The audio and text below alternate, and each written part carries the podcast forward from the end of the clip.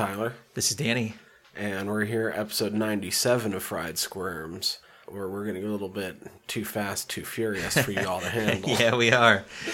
You'll know why here in just a little while. The title should give it away. Fuck yeah, we're going to go joyriding up in this bitch. Yeah, dude. I'm looking forward to talking about it. Brings uh, back good memories. yeah, yeah, same here. So, before we get into it, what do you got going on? Like, I know we've already both said we kind of had boring weeks, but For the most part, yeah. I know last week I had mentioned that there was a possibility I might go see the house that Jack built. Unfortunately, I didn't. Man, I was like worn out, and plus having some edibles that probably didn't help my cause. but yeah, I took a long nap, dude. And by the time I woke up, I was like, yeah, no, it's just not going to work. But I've heard some good things, man. I've heard some really good things about it. nice. And by the time our listeners are listening to this, it's dropping on the 14th of this month here in December for I think a video on demand and DVD, maybe Oh, Blu-ray. yeah, so they'll be hearing this before it's out, so go Yeah. check it out. yes, exactly. So check it out. I know I'm probably going to be getting a copy. It's uh, Lars von Trier, right? It is, yeah. Director of Antichrist. He did Dancer in the Dark, Melancholia. Yeah. So he's known for talking and directing about controversial subjects, you know, and it's very visceral the way he films, and the cinematography is beautiful. It's not everybody's cup of tea, but I'm a big fan. So, anyhow, I missed that. I was mentioning to you, I had practice yesterday, so I've been playing bass again, so that was fun. And just catching a couple of films, like some older films throughout the week, horror films. I watched They Live, and I started watching It Comes at Night, and a few other films, Slither oh, cool. and stuff like that. So, yeah, I'm just trying to get caught back up on a few films. How about yourself, uh, man? I'm almost f- enough done with Assassin's Creed that I can do other dude. things with my life. So Yeah, you I've were showing in me that some- earlier. It's I've awesome. put in some major time getting as much shit as I can done, so I can move on and do other things. No wrong with that, dude. no shit, that's about it though. I really don't have too much from my end. It's been uh, kind of just a lot of sitting around. So Quite understandable. Like I said, we're kind of settling in. It's almost winter time here in Montana and around the country for that part. But no, I guess kind of leading off with some news. I found some interesting things. There's actually a lot to talk about, believe it or not. But we've talked about James Wan before, and yep, he was saying that he wants to direct a scary Batman horror movie. That's kind of one of his fantasies. So he's kind of tinkering with the idea, and you never know, man. It's kind of interesting. I mean, he's already done Aquaman, so there's a possibility he'd get back in that DC universe and stuff. Mm-hmm. So we'll see what happens. All right, so the next one I have is about Sam Raimi, and he's producing an adaptation of the horror novel Shrine for Screen Gems. So he's still busy. I know nothing of that horror novel, but I really don't either, man. So apparently that was published in 1983 and it's penned by James Herbert. It says here the story is about a disgraced journalist who discovers a series of seemingly divine miracles in a small New England town and uses them to resurrect his career. But the miracles may have a much darker source. It's like, ah, pretty interesting. You know, whenever you toy around with New England, you're tapping into some old history there. So it'll be interesting to see what happens. Now, this one, not everybody's a fan of this guy, but you and I, we've confessed about this a long time ago. But Rob Zombie was remaking The Blob at one point, and Yeah. early concept art has now surfaced. oh no shit. Yeah. It's like that's pretty nice. So what did they say? Back in 2009, it was reported that Zombie would be writing and directing a remake of The Blob. What are you which seeing that on? I want to see this concept art. this is for those who like it. Check out Bloody Disgusting. They've got some pretty cool stuff on there. That's kind of where I get most of the news, and they're aces, so I use them for my sources. So yeah, um, I'm a fan of the 1988 The Blob. I don't think I've ever seen the original, but it would have been interesting to see his take on it too. But some of the concept art looks pretty dope. Yeah, that looks a little bit kind of like how I saw him describe some of the shit in some of those early interviews when he was still attached, where it was going to be less of like a big one singular blob and more like something that would turn people into zombies and shit. And that's kind of what this is showing is mutated humans that have all been globbed together. Some of them look like people that have been blobbed together, but they're Just like kind a of mass, yeah. yeah. That's they're kind of a bunch of purple clay faces. Yeah, but for those who are interested or curious, you can check out a couple of those stills. It is on Bloody Disgusting. So, moving along, I do have some information. We've talked about this a couple times. So, the sequel to The Shining has officially wrapped. So, the director of that, Mike Flanagan, who also did Gerald's game, he is officially wrapped up shooting on Doctor Sleep. So we've talked about the fact that Ewan McGregor is going to be in it.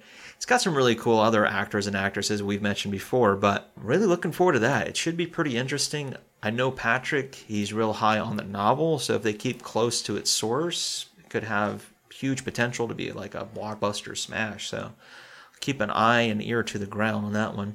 So the next thing is if you haven't seen the more recent Halloween, you might want to tune out for just maybe a minute or so.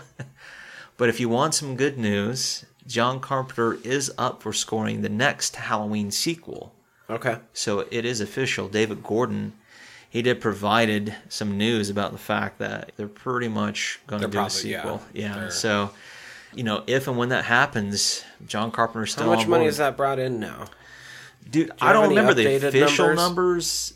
but man, it, it was getting like a ridiculous box Yeah. office. Speaking of which, too, I know we talked about Venom. This is kind of going back into the blockbuster. I saw like last week it made over 800 million so far Jesus. worldwide. It's like, god damn. So, It's yeah, I'm not quite sure what the numbers were for Halloween. It's got to be doing most of that overseas at this point. Oh, I'd imagine so. Yeah, it would surprise the shit out of me if it was here in the states.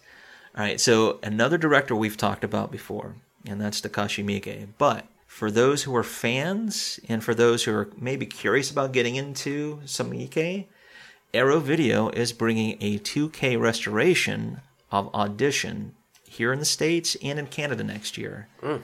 Now, Audition is for a lot of people who are more into what they consider hardcore horror, I suppose. Is this one kind of gets lumped into that? I have my reservations about that, but that's a pretty good entry if you're going to get into some Miike. And that's probably one of his most famous. Too. Yeah, for sure. I think Maybe we've his done with most Ichi, famous. but yeah, audition. I think more people know about that. Mm-hmm. All right, now since we were talking about the house that Jack built, it only had a one night premiere, and that was around the country on the 28th of November, and apparently made two hundred thousand dollars in one night on 140 screens. So that's a pretty damn decent number. And I thought I was just seeing something that might have gotten IFC in trouble, but Yeah, the MPAA were out and about. yeah, because it is an IFC project. So we'll see what happens, man. I've whatever, heard. too late now. Fucking worth it. Way to go, Yeah, IFC. I'm really looking forward to it. Fuck the MPA. For those who have Shudder, which you and I we do, and we like to pimp it out. Mandy is available now, so go check out Mandy. That's not really part of my news, but it is newsworthy. Fuck yeah, it is. That movie was great. All right, so the last little bit of news I have this involves Blue Underground, which are a distributor. I own several of their films. They are working on 4K restorations of Two Evil Eyes and The New York Ripper. So, Two Evil Eyes, that is co directed by Dario Argento and George A. Romero, who we've talked about before, both gentlemen. And The New York Ripper, another director we've talked about before, was directed by Lucio Fulci. It's a giallo, and it was released in 1982. I do own several of his movies. I don't have The New York Ripper, but this might be one worth checking out, dude. So yeah, that's pretty much some of the news bits I saw that was newsworthy. It's like that's some pretty good stuff, man. Because usually, you know, you'll run into a few things here and there, but it's a lot of good news coming out, man. Also, I think the day after this episode airs, Nice. Evil Dead 2 is coming out on the 4K release that I think we talked about a couple months ago. I'm considering pre-ordering it like right now. Don't blame me, dude. Yeah, I just recently purchased a copy of Evil Dead 2. Love that. that ah, without saying a whole lot about the series, man, it might be my favorite movie in the entire series. Yeah, I might end up doing that. We'll see. It's been my experience so far since I've started upgrade to, to 4K that it makes most things better, not everything. That's understandable, yeah. Sometimes you end up seeing too much and it makes it easier to see where they patch things together. But that's just my personal experience so far. I might wait to see what some of the reviews are on that 4K transfer, but I don't blame you. But yeah, it's still nice for those who like to double, triple, quadruple dip. Mm-hmm. Here's your chance to get a 4K copy. So, yeah, dude. Like I said, outside of just my personal stuff and some of the news of the week, man, I'm like I said, I'm looking forward to talking about this film, this one, kind of go back with it. in that case, let's get to it. Let's dip into the guts and bolts.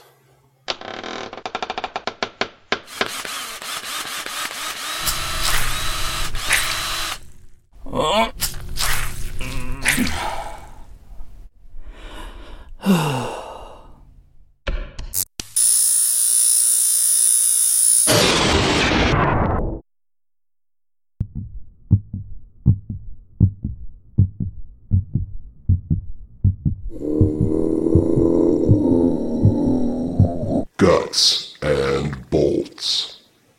All right, Danny, we're back. Guts and bolts, Joyride. Now, I don't know why we decided to do a 1935 British comedy by Harry Hughes. That's not the right Joyride. Uh, yeah, not for this week. Okay, so so we're doing a 1977 film starring Desi Arnaz, right? Yeah, Robert Desi, Carradine. Yeah. No. Damn it. How about uh, the 1996 with Benicio del Toro? Not that one either. Oh shit. How about the 2000 directed Swiss Joyride?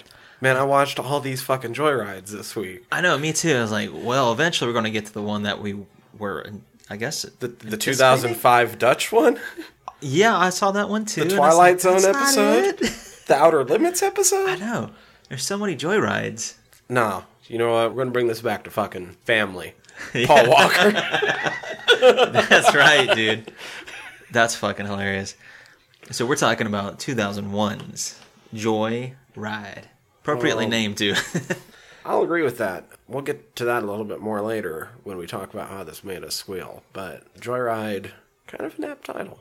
yeah, I think so. Let's see. Before we get into the synopsis for this movie, I had you smoke on some cherry pie. Mm. I realized we forgot this last week, but that's because last week we were still We just were on the on the Magoo and on that silver tip again. So Yeah, so we were a little out there, but this week I brought some perp. I don't know exactly what strain. It was a care package I got for my recent birthday. So both of these are kind of like putting me in the zone. Dude, that cherry pie will do it. Man, that cherry pie is kind of a pretty bud. It it's not my favorite of all time, but looking at it, it's super pretty. Yeah, that one you have to be a little careful because you don't realize like you'll get locked in. Oh damn, we almost got couch locked before this. I know. I was like, began, oh dude. shit, but I liked it. Anyway, so synopsis, spoiler-free synopsis, since we're in the guts and bolts, and we're here to talk about what went into this movie, not what it's about yet. But let me think. Two brothers fuck with the wrong trucker, Mother trucker. and from then on, it's a race for their lives. Kind of. It's not really a race, but you get the point. Yeah, we're using some puns here. it's no big deal. But yeah, good basic kind of idea of what this movie entails. Also, Leelee Sobieski. Yes, which I'm a huge fan of as well, which was that's always a plus in these kind of films. So with that, we like to talk about the people who go into making the film, and this week we've got really cool director. We've kind of mentioned him briefly a few times, but this gentleman is John Dahl, and he is actually a Montana native. He's from Billings. I saw that shit. I, I wanted to point that out. He hasn't done all like the coolest shit in the world. Like it's not bad. Like Rounders is good enough. Yeah, he's got some really cool films to his name. So some of those He's I'd done like to some fucking episodes of TV that are pretty Yeah, dope. and that's an why we saw episode talked about Breaking Bad, an episode of Arrow, There's one we talked about for like fucking three weeks. yeah, so he did two episodes of Hannibal back in 2013 and two, 2015 as well. Now he went back and when you look at some of the films that he directed, you can look at some of the films such as Kill Me Again. There was a Nicolas Cage film, Red Rock West. He also directed The Last Seduction. You mentioned he directed an episode of Breaking Bad. That episode is entitled Down from 2009. He's directed four episodes of True Blood from 2008 through 2010. He's also directed 16 episodes of Dexter. That was from 2008 through 2013. He's also directed I saw that. Ray you Donovan. know, you know Dexter Yeah, a dude. little bit better than I do. Did you recognize the names in any of those episodes when you were taking a look at them? I didn't really look at the episode names, to be honest. I just know that he directed those 16. I was trying to figure out if any of them were ones that I liked. There's a couple that I clicked on, but Okay. the ones I clicked on were from seasons that I didn't watch. If you want to read a few, I, I probably maybe give you an idea. Uh, his first episode was The Lion Sleeps Tonight. Which season? Do you remember? Uh, I don't know what season that one is. Lion Sleeps. I'm not sure if I know that one. Here's one that I know the season of that Okay. he did. Those kind of things, which is the first episode of the sixth season. I probably do. I just haven't seen those in a while. He also did This Is the Way the World Ends, which is the final episode of the sixth season, where it's Dexter confronting the Doomsday Killer. Oh, yeah, yeah, yeah, yeah. All right, since we're talking about this, I know we're nerding out a little bit, but Dexter, for a lot of like fans of the series, will probably say up to season four is probably the better half of the entire series because part of it had to do with the fact that there was a writers' strike, and then there was also like a change of writers on the show, and so you could feel like a shift in the way that the narrative goes. So season four had John Lithgow in it, and that was the Trinity Killer, I believe. And uh, man, that shit was good, dude. that shit was good. Lion Sleeps Tonight was season three. Okay, The season three, episode three. nice. So that's one I would have seen. I saw up through season three. What was the synopsis on that one? Miguel continues to press his unwanted friendship on Dexter, Okay. who has other things to worry about, primarily a child molester who has his eye on Astor. Okay, yep, that's pretty interesting. I'm sure. I mean, I've seen all the episodes. I was just Thinking curious. about I, it, I knew that you knew it a little bit better than me, so I was kind of curious if any of those would have jumped out at you. Dude, I like a lot with music too. It's like I can probably tell you what track it is, but man, I'm bad with song titles, mhm. dude. I really am. It's just I know which track I like, but no, it's cool, man. Like I said, he's got some really interesting credits to note, but not moving too much further along from Mr. Dahl, but we have a few writers on here. One of the guys I have written down is Clay Tarver. Now, you might recognize his works if you're a fan of Silicon Valley because he has written five of those episodes from 2014 through 2018. And for people who are fans of the movie Dodgeball, but it has been announced that there's going to be a sequel, Dodgeball Part 2, hmm. that he's going to be writing on. So I was like, cool, man. And the other writer that we have is huge name for several reasons, but the other writer is J.J. Abrams. I had no fucking idea this was a JJ joint I know it's crazy, until isn't we went back to look at it again. It's like fuck yeah. I wouldn't have guessed that way back when. I wouldn't even guessed it how we talked about it beforehand either. But it's pretty cool, man. So JJ, huge name for several reasons. For those who are Trekkie fans, I mean, he was producer. What did he direct any of The those? new Trek, the what is it, the Kelvin timeline? Yeah, dude. It's like all those. He's a producer on Lost. Let's see, directed Force Awakens, Yeah. doing the upcoming Star Wars as well, Armageddon. He's got fucking- huge. I think he his name. wrote Armageddon. I don't think he directed. I think that was a Michael Bay joint. I'm not sure. I couldn't tell you that. Uh, he did Mission Impossible three. Cloverfield. Yeah, I mean, you've talked about some of the television series. He did an episode of The Office, Cocktails. Yep. It's pretty awesome. There is a film I do like. It's called Super 8. For those who are fans of like kind of throwback to childhood nostalgia, it's a pretty good movie too. I've seen it before, but yeah, he's done that. I mean, he's produced a lot of series. He just got his name on some huge projects lately, specifically the Star Wars franchise. Yeah. I mean, he's huge. It's JJ. If Yeah, if you don't know that JJ, name by now. go educate yourself on fucking pop culture. I know, right? What's up with that dog? Don't make us do all the work. All right, so those are our writers. Our cinematographer on this film is Jeffrey Jur, and when you look at some of the titles that he has directed, he's got a wealth of films. But some of the ones that kind of jump out was he's a cinematographer on Dirty Dancing. He was a cinematographer on The Last Seduction, which is a John Dahl film. He was a cinematographer on several episodes of the series I've mentioned several times, but Carnival. Mm. He's also the cinematographer on the film Bessie, which was a Queen Latifah joint. He's done several television series. I mean, just some really cool works. So it's a pretty big name on this project as well. Our editors, there's actually four gentlemen who were the editors on this. I was like, wow, that's saying a lot. But when you look at their works, it's like, oh, I can see now why. But I'll lead off with Eric L. Beason. Now, he's been an editor on such films as Don't Breathe. We talked about Raimi before. For Love of the Game, The Possession. I mean, he's got like some pretty cool shit, man. He's done stuff for Justify, the television series, if you're familiar with that. The Education of Charlie Banks, which is a pretty good film. Another baseball movie, The Rookie, if you're familiar with that. Captain Nuke and the Bomber Boys. Like, man, that's pretty interesting. Blood Fist Part 3. So, some pretty cool works. The next person I have is Scott Chestnut. Now, he was known for editing. He didn't get really credited, but he did Express Yourself, the Madonna Oh, video. shit. Yeah, I was like, whoa, that's pretty dope. Uh, he was also responsible for Red Rock West, which I mentioned Well, is a John Dahl. Doll. Also, Rounders, You Doll. Kill Me, and Unthinkable. All right, the next person I have, we've actually talked about before, but this is Todd E. Miller. So he was a part of the editorial department on like The Island, Transformers, Armageddon, The Rock, things like that. But when I look back, Michael Bay joints. we've actually talked about him before because he was the editor on The Purge, election Oh, year. okay. It's like, oh, pretty cool. He's on Anarchy as well, The Expendables Part 2, The Mechanic. So, I mean, he's got some other cool films too, along with that, but we have talked about him before. And the last person on this was Glen Scantlebury. And He edited Con Air. yeah, it's like Which some pretty is a fantastic Ma- movie. Michael Bay stuff. I fucking love Con Air. yeah, I mean, there's some good films, man. Armageddon was the other one. The Rock, mentioned before. The Spirit of 76, pretty decent film. The Godfather Part 3.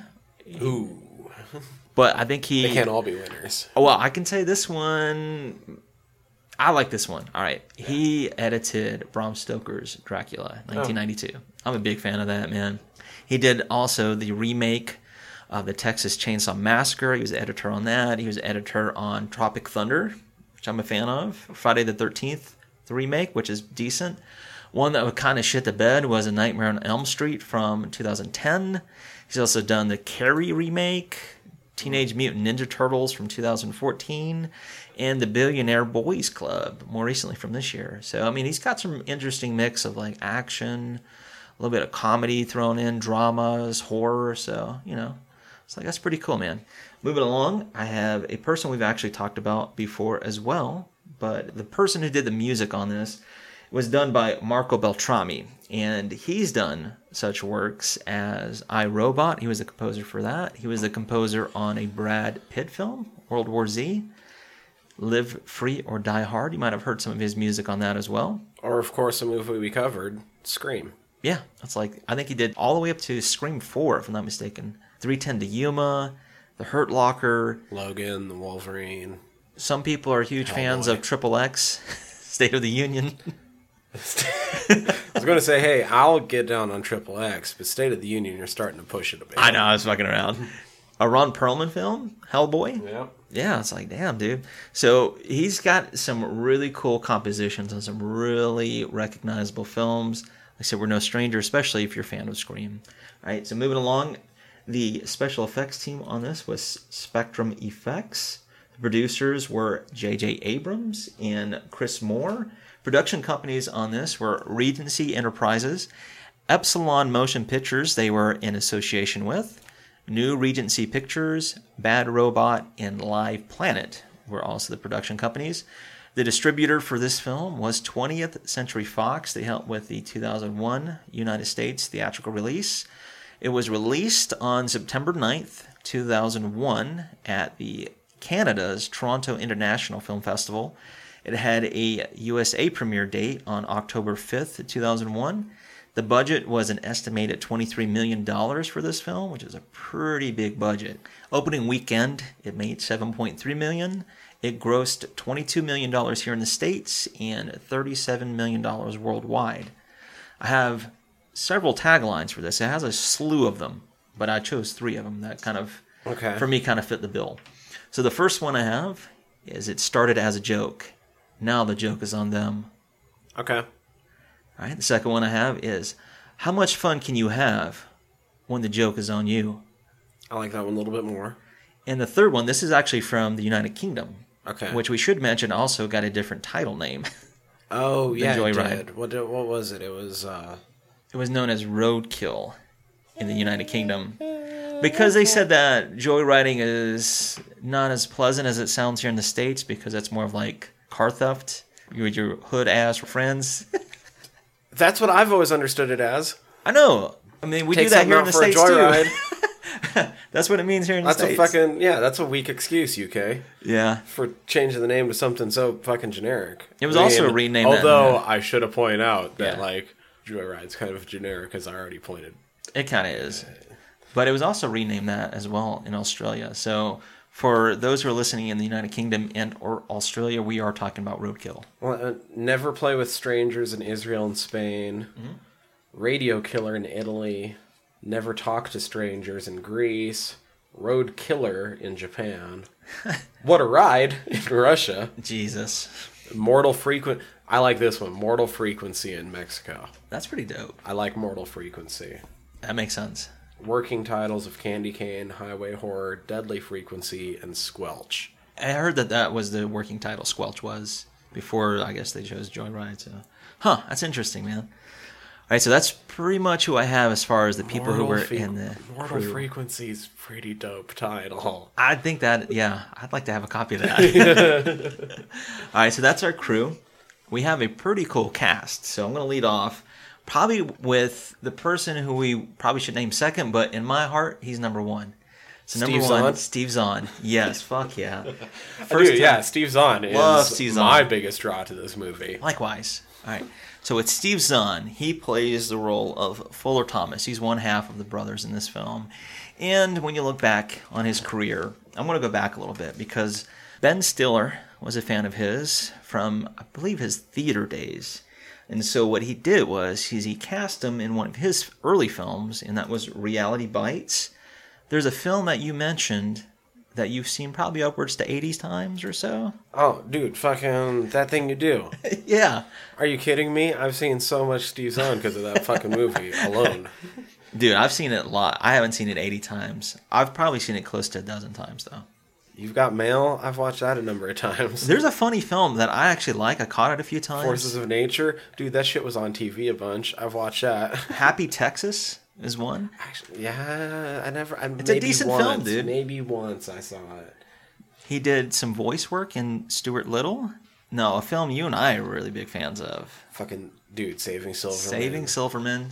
Jack Saving Black. Silverman was like in my high school days almost like a meme amongst like there was like two or three grades where everybody'd seen that movie. Everyone was fucking quoting it. Oh, yeah, dude. That's fun when it's like that at school. Yeah, it was amazing. Everybody's was in on the joke. Huge, dude. I, I don't know how it was so huge, but it was fucking huge. It was a great film. I think, for me at least, a lot of it had to do with the fact that Comedy Central played that movie a lot. So it was on a lot in the early 2000s. Like I said, I watched it just about every chance I could. All right, so a few other films I have, because he has a lot of films. We probably spent all day talking about him. He was in such films as Doctor Doolittle Part 2, Riding in Cars with Boys, a film that I think you and I probably like too. He was in National Security. He was in such films as Sunshine Cleaning. That was the first time I actually, I think I might have seen Amy Adams. Wow. Yeah, and it's a pretty decent film, man. I think it's worth checking out. Emily Blunt was in it as well. Some other really cool people. I dig me some Knights of Badassdom. That was a good film, actually. It's pretty decent. One I mentioned to you, it's one of those polarizing films. Either you get the comedy or you don't. But he was in Strange Wilderness. Like that movie is fucking, it's crazy. Some of our younger audience maybe might be familiar with him because he plays the father in the Diary of a Wimpy Kid series. Those films. So that's pretty cool. That's weird to think of him as playing a father. Yeah, well, I mean, he's like 51. That's true. He is 51 It's crazy. Yeah. That's fucking weird. There's a show I think I might have mentioned a few times, but he was on HBO's Treme from uh-huh. 2010 through 13. That was a really good series. John Goodman was in it. I think that's probably why I've mentioned it. He was also in The Ridiculous Six, Captain Fantastic, and War for the Planet of the Apes. So he's been in some pretty cool films, and I think he might even done some television stuff, but but mostly film work. I have to A lot of comedies. I kind of liked Ridiculous Six. I haven't seen that one. I haven't seen it. It's uh, one of the newer Adam Sandler ones. Kind of liked it. Nice. It was uh, a lot funnier than I thought it was going to be. Taylor Lautner, for the most part, I was heard- really annoying. Yeah, I heard that. But even he had one scene that had fucking. It had me rolling. Like Was he most of the point? He was yeah. yeah, I've seen most of the time he was insufferable, but he had one scene where I was fucking. I was just. I seen a clip of that. Yeah. Okay. Sweet, man. All right. So the person that a lot of people probably now would be drawn in because of his fame and un- unfortunate demise as well. Oh, I was gonna say because of his fame. I was gonna say Jay Hernandez. Oh, well, that's pretty interesting too because I would I had no idea he was in this film. Me, Marine. Wait, wait. Let's jump over Paul Okay. Walker real quick. Where was the Marine in this movie? It was when they were knocking on the motel doors at the end. He was in the upstairs. Oh, upstairs. that's when the like two guys at the Yeah. party opened the door, but Yeah. they were in uniform. Yep. Okay, gotcha. Yeah. Okay. Yeah. I definitely made note of that. All right. So we're Because talking. I recognized the other guy that opened the door. Oh, I didn't know who the other guy was. The black guy? Yeah. His name is Hugh Dane. He unfortunately passed away actually only about six months ago. Oh shit. That's nice. Uh, he was Hank the security guard in the office. Oh no shit! Damn, yeah, I, well, I that's funny. immediately fucking when he That's popped up funny. on screen, I paused it. I was like, it's fucking Hank. That's awesome. What the shit? Well, it's funny that we both recognized two different guys in, in the, same, scene. in the same ten seconds. That's funny. That's fucking funny. Awesome. Okay, so Paul Walker, a huge name because of a franchise we've talked about several times, The Fast and the Furious. If you've ever seen one of those, you've seen Paul Walker in pretty much all of them. And I think his brother didn't he like take his part or, I did don't- something? you know, I can't honestly, remember, I read something about that. I haven't watched the Fast and the Furious movies since they got good. Apparently, the last like three or four have been just bonkers fun. Huh. Like they've sort of embraced the fact that it's basically superhero movies, except their superpower is driving cars. yeah, that's funny. And I guess that's made all of the difference, Huh. and that they are insane amounts of fun to watch now. But I have not watched them since they were not good, like Too Fast, Too Furious. Yeah, that might have been one of the last ones with Ludacris, and when you 1st see mm-hmm. him. Yeah, I. I mean, I watched three as well, but he wasn't in three. yeah, I And didn't I really watch a lot of I them. Quite I watched four, but I can't remember. my brother is a big fan of that series. I think you've seen pretty much all of them, but yeah. Aside from that, we should mention the fact that he plays Lewis Thomas in this film. He's the brother of Steve Zahn's character in this film. He's the main character, Yeah, he is. I guess. Yeah, so As when much you as I just wanted to be Steve Zahn, even though he's kind of a dick in this movie, we'll get to that. I know, right? Jeez. All right, so such films that Paul Walker's been in, he goes back a little bit too. He was in the film Pleasantville. There was a film, huge film, probably for both of us because we've mentioned it before too, but Varsity Blues. I fucking I went and saw that in theaters. I still remember going and seeing it that in movie is- you talk a movie that was a big deal in high school. That was a huge deal for a lot of us. The fucking whipped cream bikini. Yeah, fucking ten. yeah, what was his Lance? Yeah. Yeah, fucking Lance got hurt. But it was a good film. I liked it a lot. He was not. You might have seen the film She's All That, which I'm guilty of seeing. I do like that Oh, yeah, film. I saw she's all that. Yeah, he was in a really decent film with Pacey. He was in the film The Skulls. I don't know if you ever saw that. I never did see the It's pretty. It's Skulls. Yeah, decent. yeah. It's not bad, man. He was also in Into the Blue with Jessica Alba. I did We've mentioned her before. Into the Blue. Yeah, seen I it as well. I did watch that. He started doing a little bit more serious works. He did such films as Running Scared. He was in a film about, I think, sledding with Eight Below. He was in the film The Lazarus Project and the film Takers. And then, like I said, unfortunately, he passed away in a car accident, which is actually huge coincidence, huge irony. Dude, okay, I don't I'm like, I'm not, I don't like to talk I don't dead. I don't want to I, I don't want to get into spoilers and talk about the movie too much. Oh, I know what you're but, gonna say. I but think we're we're talking about this for a second, and I kind of gasped a little bit when they ran into the tree. Damn. All right. Within that same sequence, there's some stuff I want to talk about later on too, which is kind of a coincidence. I don't want to say funny, but it is a coincidence. I was like, "What the shit?" I know, right? It's like, oh fuck. Yeah, but Paul Walker, I can't remember what, exactly how long. It wasn't that long ago, a couple years back. yeah, um, But it was like in November. I saw somebody post something about it. I was like, damn. it's been like five years. Yeah, but still, it's Uh, it's 2013. It's sad. There was a lot of films when I looked at his catalog. Like, I've actually seen a lot of his films, and he's a pretty damn decent actor. You know, he really was. Just like I said, unfortunately, he passed away in that car accident. All right, so a couple other people I want to talk about. You've already mentioned her one time, but Leelee Sobieski. She plays Venna Wilcox in this film, and she goes back a bit too because I saw her in such films as Jungle to Jungle. Have you ever saw that one? I did watch Jungle to Jungle, also in the theater. It wasn't bad. She was in the film Deep Impact. She was also in the film Never Been Kissed. I actually really dig the movie Never Been Kissed. It's I can, pretty decent, man. I can imagine Leelee in that movie in my head Yeah. at a moment's notice. Like I am right now recalling to her dressed up as DNA. That's funny. Drew Barrymore. That was a good film, dude. One of the guys. the lead was. Well, I was gonna say that one of my fun little bits of trivia is one of the guys that was in Together is in that movie. Oh, that's funny. Oh my god, that's funny that you mentioned that. I, I used to watch the shit out of that show. That was good. Yeah. All right, so some other films and projects that she was a part of is I was going to mention she was in a Stanley Kubrick film. She was in Eyes Wide Shut. That's the second thing I think of her in. Mostly because even though it was super arty farty, when I was 13 years old and Eyes Wide Shut would come on HBO late night, there was a lot of tits. So Like, hell yeah. See some titty. There was a film that she came out with in like the early 2000s. But there was a film called The Glass House, Glass which was pretty decent. Yeah, she was in the film Max. Some people might recognize her from her television work in Joan of Arc back in like the late 90s. She was also in Heaven's Fall. She was in The Wicker Man, Nick Cage Wicker Man. And even though she was in the Nick Cage Wicker Man, she didn't get nominated for a Golden Raspberry until she was in In the Name of the King, a Dungeon Siege Tale. That's uh, crazy. a Uwe Boll joint. Well, yeah, Uwe Boll has a way of fucking up stuff for a lot of people. People might also recognize Leelee in such films as 88 Minutes. She was in a Johnny Depp film, Public Enemies, and also the film Acts of Violence. The next person I have is Jessica Bowman. She plays the I think character. it's Uwe. Anyway. Uwe? Yeah, German. Jessica Bowman, she played the character Charlotte Dawson. I think she was more known for her work in Dr. Quinn, Medicine Woman. She was on that television series for a while. She's done like some. Charlotte Dawson. I think she's most known in this movie for showing up for all of about 15 seconds. If that.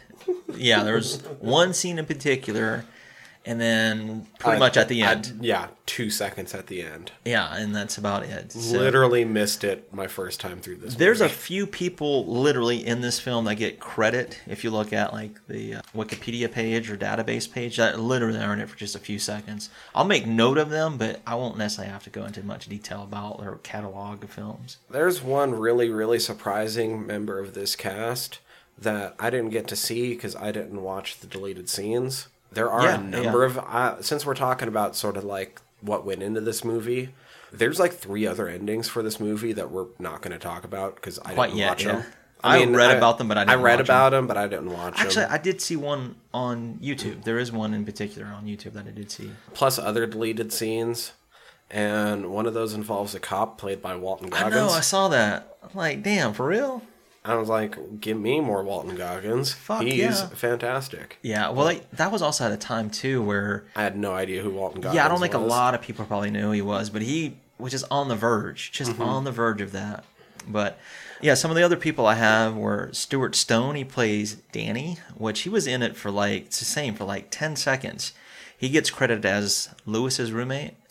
And I looked at some of his stuff. He's got some pretty interesting credits to his name, even though he was in this for like 10 seconds. I'll mention a few of them.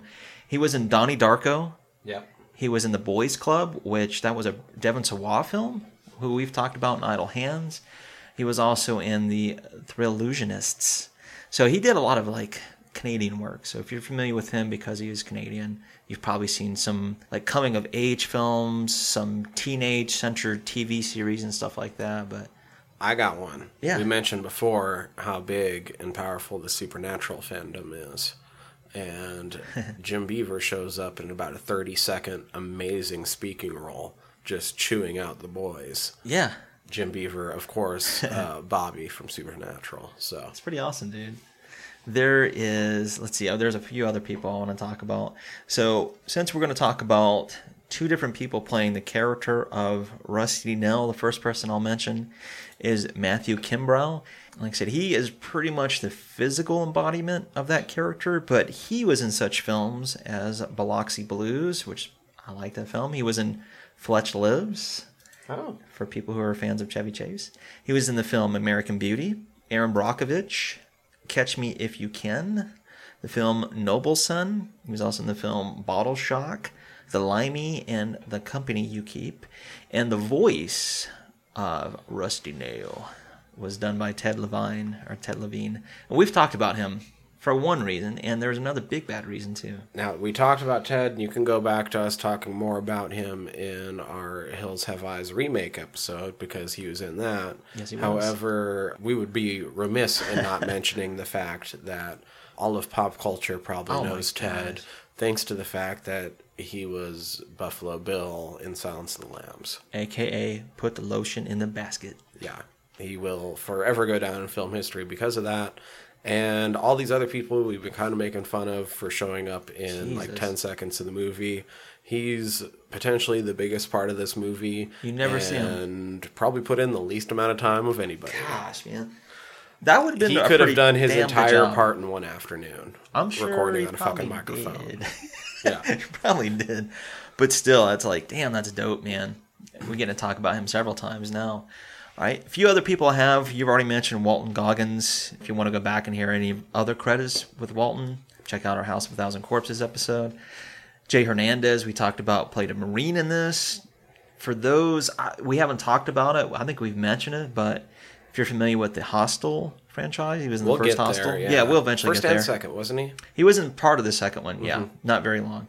And you've already talked about Jim Beaver. He played Sheriff Ritter in this. There's some other people in this film I'll kind of talk about a little bit more in the next section, just because of the reference back to certain movies. So I'll get into that a little bit further. But yeah, that's pretty much rounds out our cast and crew. We gave you a brief synopsis. We gave you some taglines. We should give you some warnings. It's kind of a horror thriller. It so is. there's just sort of an overall sense of dread and terror that they're trying to build in you. Yeah, I think that's kind of where a lot of the horror probably comes from. There is a little bit, a little bit of gore. little bit of gore, a little bit of language. Yeah. Mostly the dread of like being hunted though. Yeah, you're right. That's where a lot of the dread and tension and fear kind of comes into play. trying to think what Um, else. There's there's a little bit of nudity. Oh, yeah. There is some naked behinds. Trying to think. Not very much violence, if at all. Not very much. On screen, yeah, not hardly any. No. A little bit towards the end, but not Yes, a very so, it, which is funny when you think about this film, how much of that tension it draws. That's where, like I said, the if you if you don't like that kind of stuff, if you don't like films that have that cat and mouse game, you're probably not going to be up your alley. No mm-hmm. puns, but outside of that, that's pretty much all you have to really concern yourself with. Yeah, I agree. God, let's kick this into gear. Yeah. Go on a joyride. God, what's happening to me? God, where am I? Why am I hearing these things? Oh God, what what's going on? Oh, Jesus, come on. Oh my God, what's what's going on? Where where am I? Oh gee, why why? Come on, somebody, somebody. Ah, come on, come on, come on. Come on, somebody. So, Sir, Come on, somebody, somebody's there. quit Somebody's got to be resisting. there. I will shock you. Come on, ah! Sir, come on, sir, somebody. you must Come on, listen to me. Sir, I only have one question. How does that make you squeal? All right, here we are. Gonna actually talk about fucking Joyride, and we're gonna get a little bit more high. That's always fun. And I'm drinking a little bit too, actually. Yeah, you showed me what you had. Maybe you Yeah, should it's this, talk uh, about a little bit. Yeah. Shacksbury ping pong cider. It's a dry hopped with Citra and Amarillo. What's your It's- verdict? Uh, it's not bad. It's a little bit more like a kind of sweet beer rather than a kind of hoppy cider. Gotcha. Which I was kind of hoping for a hoppy cider rather than a sweet beer, but it's also not a bad taste. So Well, cool. it's interesting. Whatever. It's yeah, Well, you mentioned drinkable, drinkable. There but the go. fucking, I mean, the the label's dope. I Yeah, that's to- what I was gonna say. The labels on those cans are fucking awesome. Yeah, I had a different Shacksbury yesterday, the Vermonter, that is right over here, and both of these cans look like something out of a fucking Wes Anderson movie. so They do, they really do, but they look good. I like this ping pong better than the Vermonter. Okay, that's good to know. Yeah, for those who are maybe cider fans or want to break away just from the basic cider side of beer, yeah. Yeah, so I'm drinking and driving with this joyride. Yeah. So I think part of the reason too that we chose this film, I was a little bit influenced by a coworker, and he had me thinking about this film after What he up, made Buck? a comment. Yeah, if Buck, if you're listening, you You're you not. can- you're probably not, but for whatever reason, in case you are, you're a huge influence on why we chose this film. But because of the holiday seasons, we're getting a lot of product in that involves candy cane, and he passed me with a box in his hand, and he did the whole candy cane. I was like, "That's funny, dude." I asked him if he had ever seen it. He's like, "No, I've never seen it, but I know the Dude, reference." okay, so I was going to bring that up. This movie's a weird touchstone for people, literally, I think, like right in our age range. Absolutely. from my age to right up about your age, since you're a little bit older than me, somehow almost everybody that was like, because that would have been about high school for when this movie came out, everyone knows the candy cane. Yeah, it is a kind of a weird You way put- of looking at that. You put five random people from that age range in a fucking room with like a voice distorter, and somebody is going to pick it up and say candy cane into it. yeah, I would imagine so. It'd be tempting. Put a CB radio in front of them. It's gonna happen, dude. Yeah, you're right. Because it came out in 2001, it was like the year after I graduated. But there were a slew of these style of films that were coming out that were kind of targeting our age group, and this was definitely one that I watched quite a few times during that time period. and that's what I kind of remembered this movie as. So let's get into this a little bit. We both discussed before we watched the movie that it's probably been over a decade since I. Yeah, it's been a hot minute. I figured it's been at least since 2002, at the latest 2003 since I've watched it. I probably saw it, even want to say more recently, somewhere in the mid 2000s, but not in this decade. The last time I saw this, this was another one of those movies I've talked about before. It was a perk from my mom working at the convenience store Yeah. that rented movies. Once it got old enough, I was able to take it home for free. Sweet. I remember that, that that's how I watched it. I didn't remember much more till I was actually watching this movie. As I was watching it, the memories came flooding back. And the memory that came flooding back was when I watched this back in high school, I didn't finish it. Oh, no shit. I fell asleep. Huh. You want to know where I fell asleep? Can I take a guess at one Yeah. spot? Maybe around the truck stop scene where they get naked. No, this is going to blow your mind where I fell asleep.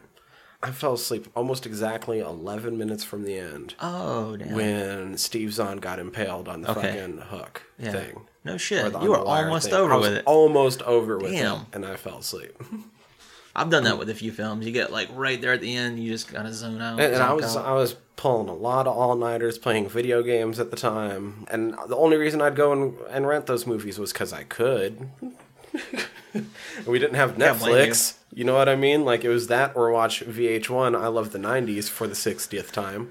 I was guilty I of watching love me some fucking I love the '90s, but if I can go rent a movie for free, Yeah, you're gonna take that. I'm gonna take that. But it doesn't mean I'm always gonna stay awake for it.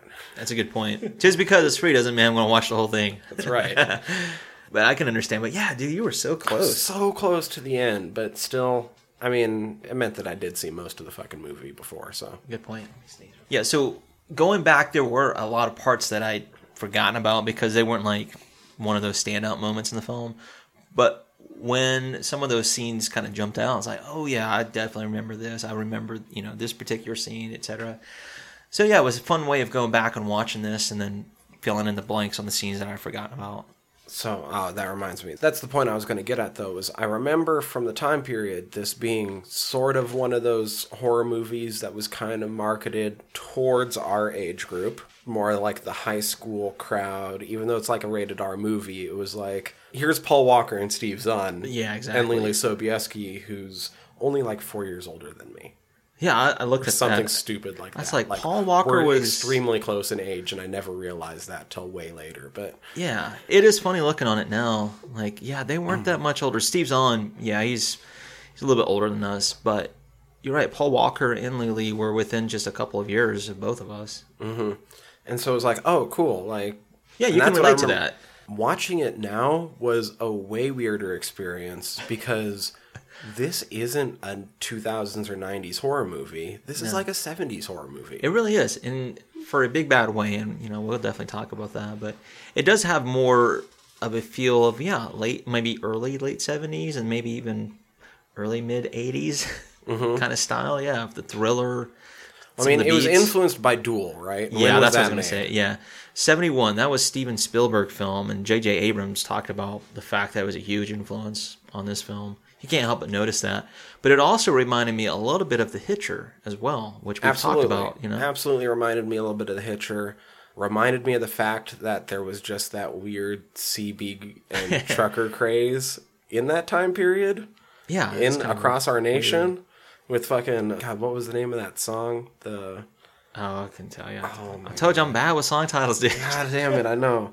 But I mean, not just one song though. Like there was like an entire Yeah. genre of just like, and it was like those not singing. I'm saying it's a song, but they weren't singing. I know you're It- saying. It, was the weird talk country Yeah, I know exactly what you're talking where they're about. just telling you stories about fucking trucking. I was gonna say, man, this is gonna sound fucking silly.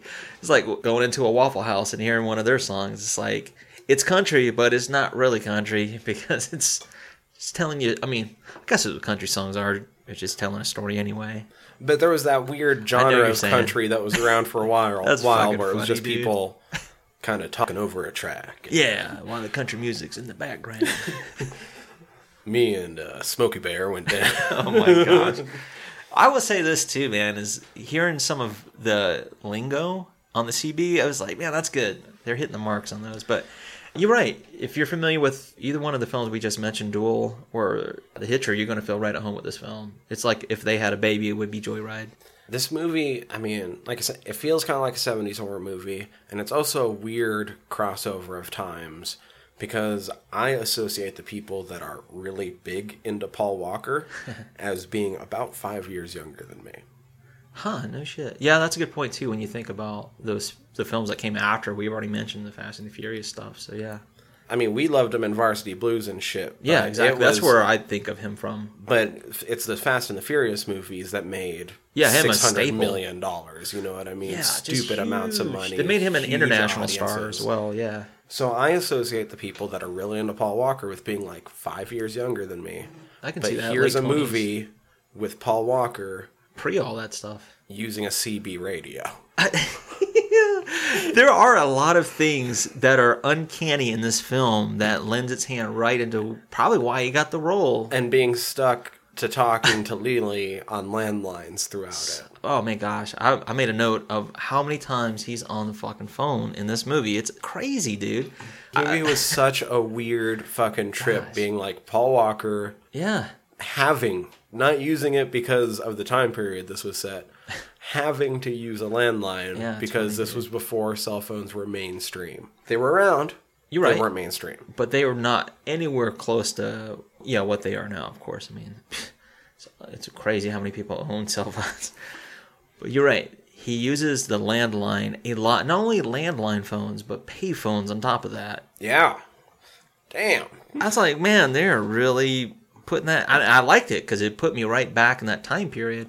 It's like, oh yeah, this is right at home for that late '90s, early 2000s kind of style of films that were coming out. another thing and we'll get into the movie a little bit because this happens kind of early in the movie and is really what sets it off after he picks up Steve's on the the line you fucked with someone in a chat room right yeah, I'm like, oh, he is talking about AOL for me in the late '90s. I used to fuck around a lot too much in Yeah, AOL used- chat rooms. i used to fuck around on yahoo chat rooms That's funny. I was yeah. Dude, the internet was a scary place back then. That made me start thinking about it. Like It was those chat rooms were Wild West. extremely unmoderated for the amount of people that were getting on them. You're not lying either. Yeah, Yahoo chat, AOL chat, if you had AIM and all that stuff, if you like talking shit and just being a major troll, that was like stomping grounds back then. A- And it, fucking- ASL, Tyler. Oh, oh my god, I was about to say that. It's like without fail, fucking Rusty Nail sixty nine oh. ASL. Oh, God. Jesus Like Christ. shit, I knew I shouldn't have logged in as Candy Cane.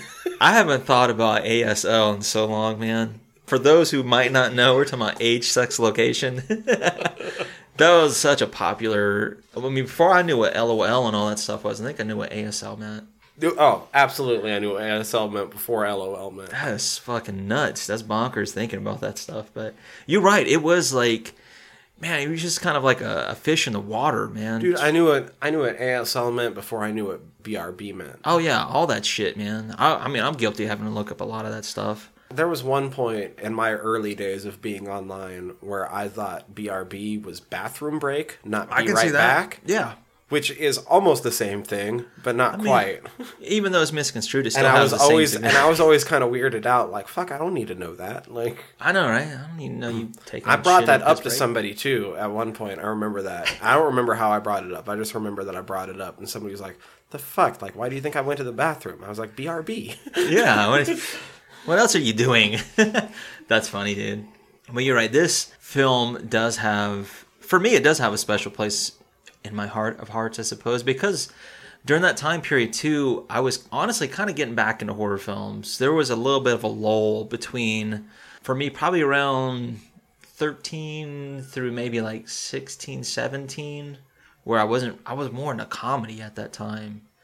And then I think when Scream and some of those other films start coming out, like these kind of films, yeah, it got me right back into it. So I was on that upswing of getting back into horror film. So this one fell right in line with it.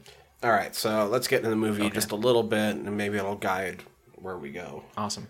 After watching this movie the first time, I didn't know how many notes I'd even be able to take because it's kind of a simple movie. It really is.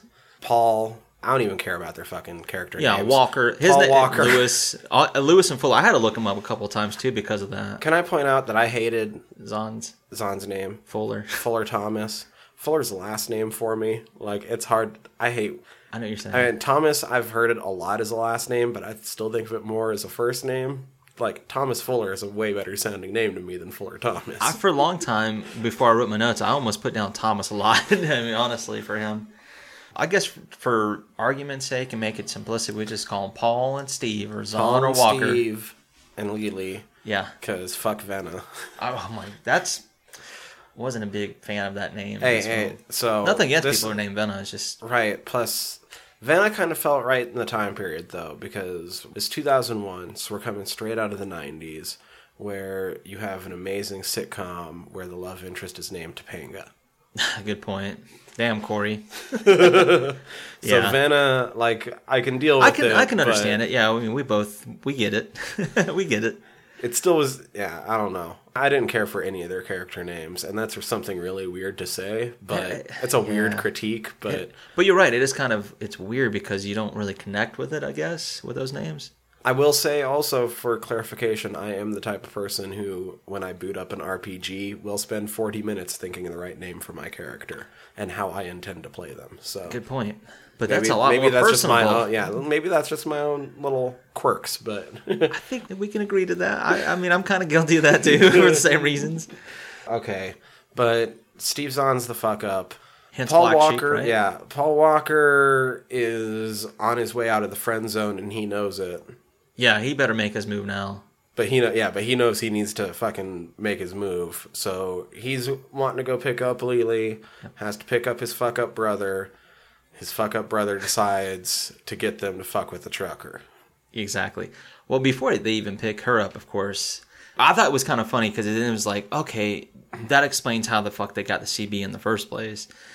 Is yeah, after Paul Walker picks up Steve down in Salt Lake, the first stop they make, gassing up, I guess, is Steve talks the mechanic into putting that CB in for forty bucks. I was like, okay, that makes sense. It also makes sense too for later scenes as well. If an argument I've seen that people make, it's continuity errors, but I think knowing some of the physical details of the car helps maybe with some of those, and I'll explain Oh, later. But yeah, but that was like okay, that at least establishes where the fuck they got the CB in the first place, and then I thought it was kind of weird that he had him install the CB. Yeah. But then I thought it made sense just a scene later when he knew that his brother, Paul Walker, made it clear from the get go that he's kind of in a hurry. Mm-hmm.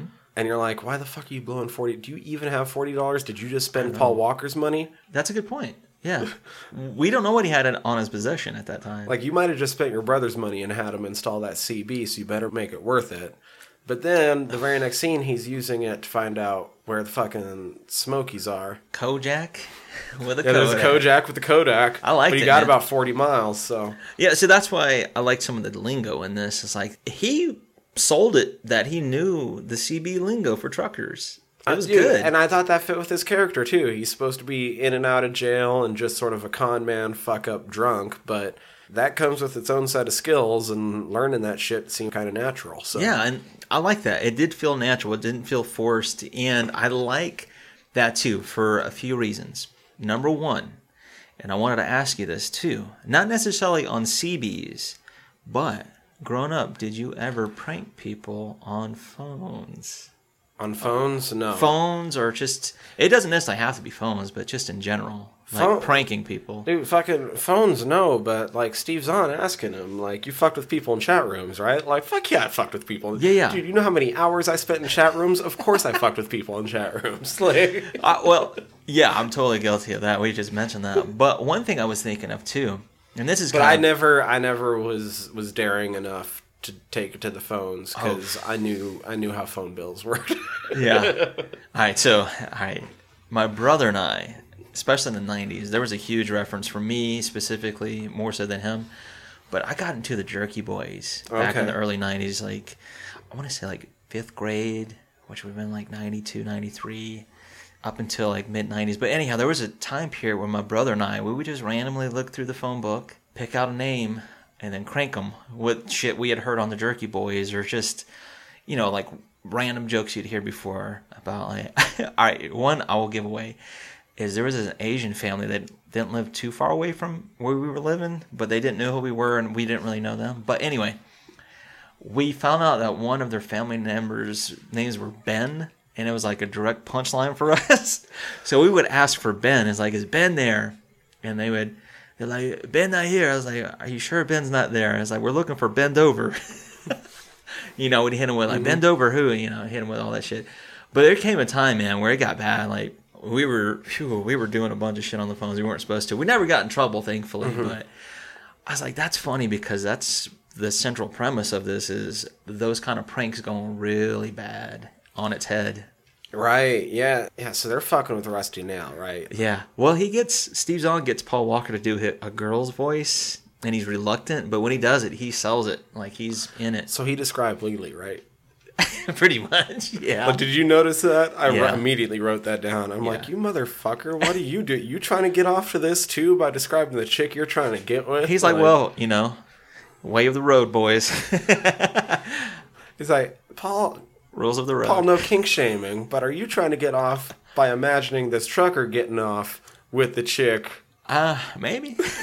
maybe. that you're trying to get off with? Oh man, it is. It's so funny. Like that scene when they first prank him.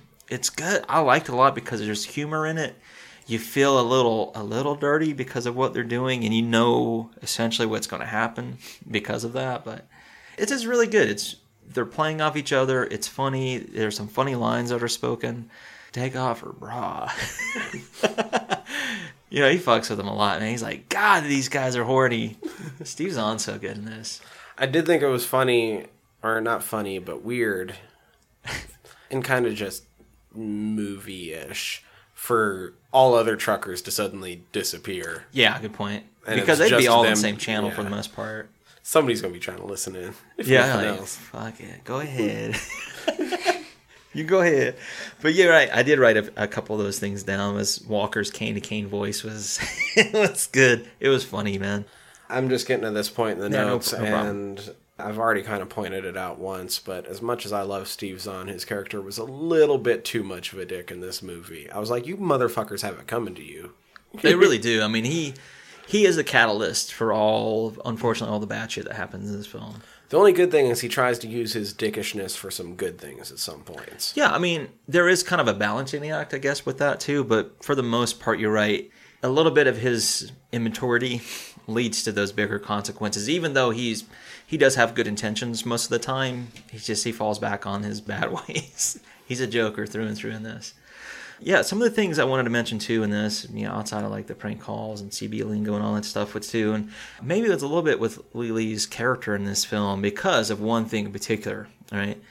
And I was like, man, if they weren't targeting us, like that demographic, because of these Opening films, up on her ass? well, not only that, but how many times you saw nipple shots, Right. And not like bare nipples, but like hard nipples through the T. It's Right, like, right. Not bare, but she's braless in most of this movie. yeah, exactly. It's like they didn't make any bones about it. And I kind of, like, I was like, okay, so this is weird to just throw this blatant fan service at us from a really competent and good actress. But yeah, she is super talented. I then, when I was doing research after watching the movie the second time, ended up feeling a little bit bad about it because she's retired from acting and it's mostly to focus on her family. Yeah, exactly. But one of the quotes about her retirement from acting involved the fact that about 90% of movie roles involve having to do something sexual with another character and she just doesn't really feel like doing that for her fucking job. And I can completely understand And I understand it completely, especially when I was thinking about like, oh yeah, well they just had you braless in that entire movie, and I don't know if that was your choice.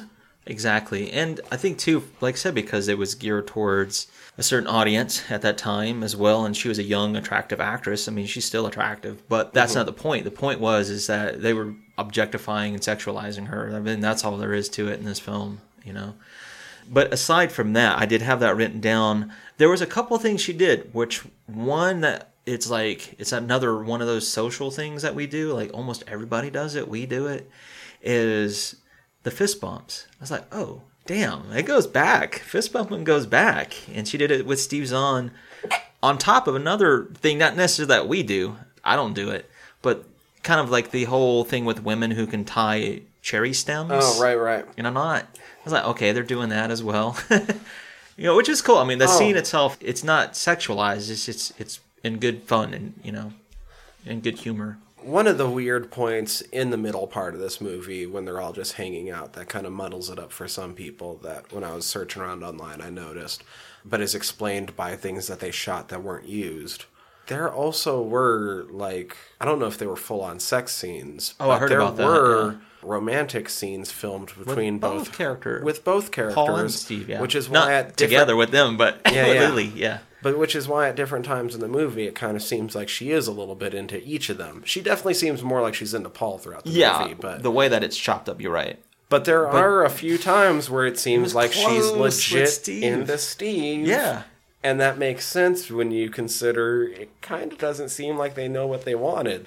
It's like we're going to give you multiple choices, Oh, and it doesn't alright. matter as long as it ends up in this spot. What's kind of funny about that, if you want to use that term, I was It's thinking like a about choose that. your own adventure. Well, I was thinking about this, right, too, with like, all right, when you look at the character like Paul, right, Steve spells it out in the car ride, and it's where it pisses Paul off in the beginning.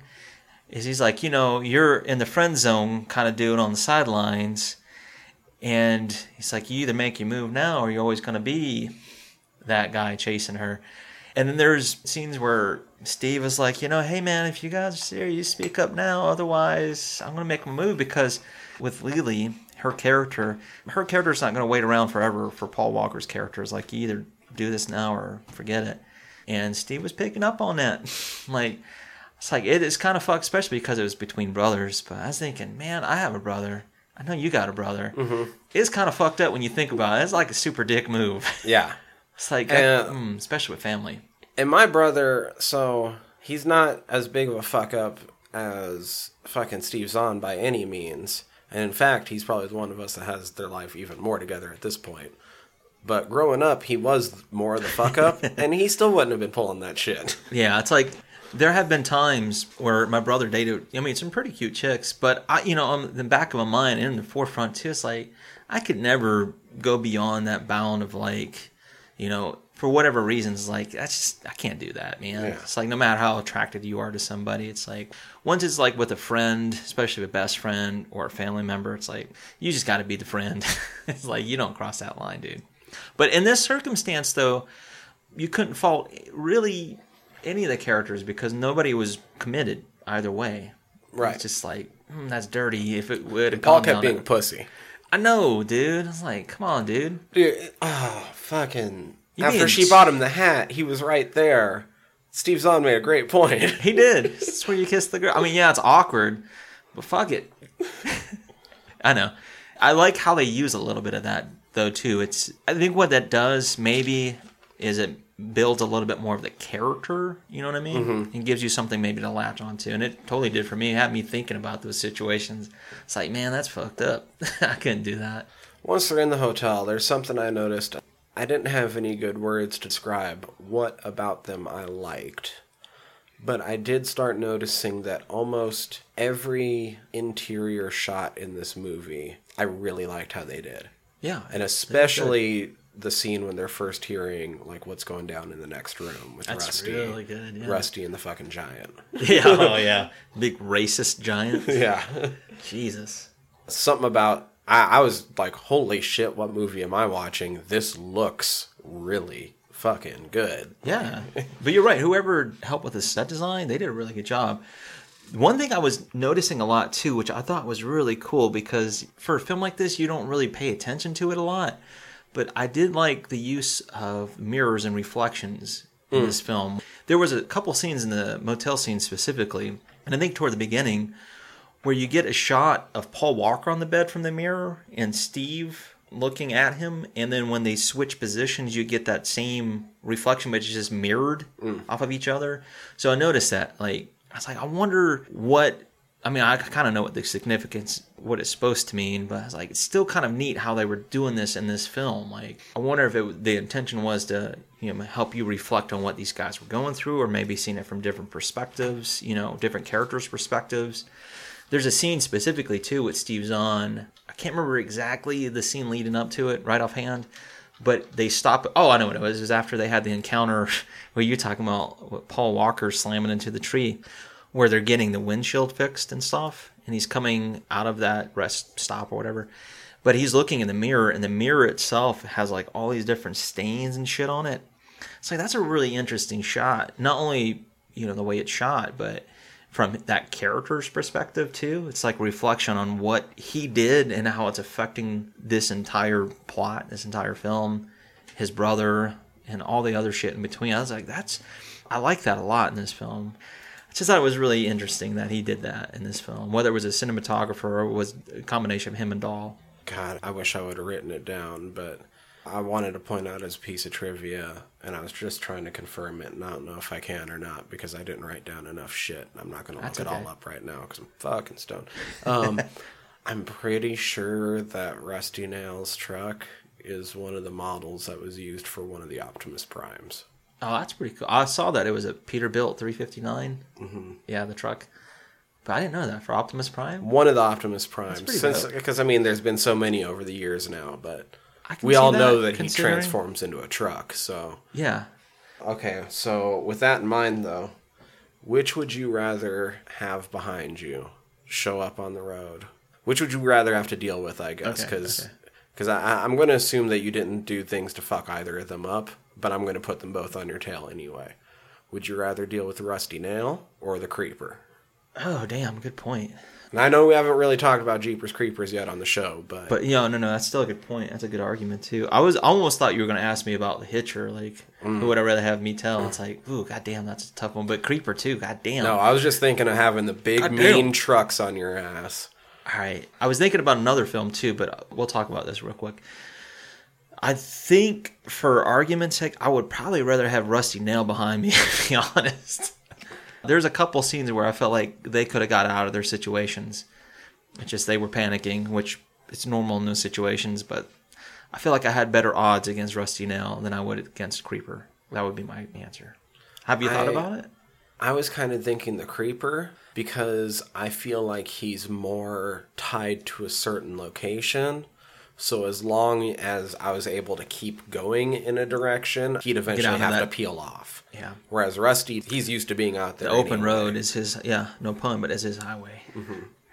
Yeah, the only reason I'd say not the creeper because of that supernatural element. It's like, Mm-hmm. I know, and that's what I was rubbing up against too. that. I'm like, ooh, then I'd still be going up against a supernatural asshole, but still, like, Yeah. I do feel like he's a little bit more tied to a location, and I see exactly what you mean. It's just, I think either way, you're just you're fucked for the most part. you know what I mean? Because you don't know if Rusty has other trucker buddies.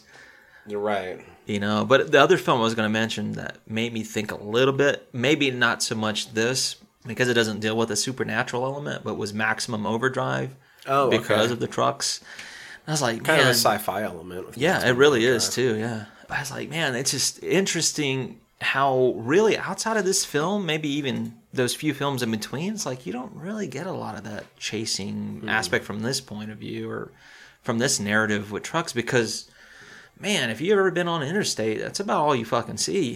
You Yeah. know, once you get on those open stretches, especially out here, dude, I can testify to that because once you get out of from the East Coast, maybe the Midwest, once you get out of Minneapolis and that area, heading out here, man, that's a lot of lonely stretch of interstate, and that's about all you see is truckers. Mm-hmm. And I'm pretty sure there's been tons of shady shit, and those hundreds of miles of stretch in between. The real creeper. Yeah, it's like that is kind of where the real terror and horror lies is in those open roads, man. And that's kind of why I like this too. is- And they make emphasis on it too. Like you don't know what happens out on the open road. Yeah. And shit, there, uh, there's never any cops in this stretch. Man, it's fucking it's scary. It really is. Like if there are certain states, I'm, I don't have to make mention, but man, you get stuck out in the middle of nowhere, you're kind of fucked.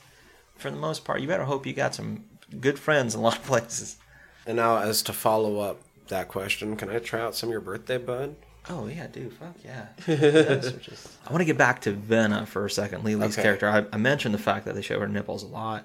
I already talked about the cherry stem trick and the fist bumps. There was a few other things I thought were kind of interesting. Maybe not necessarily from her character, but just some of the interaction she had with other characters.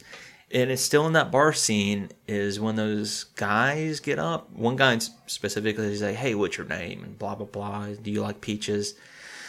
Then Paul Walker comes out of the bathroom and he hears the guy. He's like, Is this your bitch? He does that speech. And then Steve saves the day. And I totally forgot about the scene. I was like, That's clever. That was Yeah. fucking good. Uh, and that's one of the scenes where I was thinking of, where like we kind of forgive Steve in this movie bitch? a little bit because he kind of uses his assholeness. Yeah, he knows those situations, how to get out of them. He is a con artist in a way. Yeah. He's street smart, is what they call it. Okay, so altercation happens in room 17. And I have to ask, even if you're the type of person to ever describe things as comely, Goddamn. anybody ever actually describe what's went down as, to somebody as, well, it wasn't comely? were, were they in that was one of the most awkward phrases in this movie. Wait, I'm trying to think what state they were in. Were they still in Utah when that happened? Oh, I think so. Okay, and I was thinking, well, maybe that makes sense there. It is Utah. I know.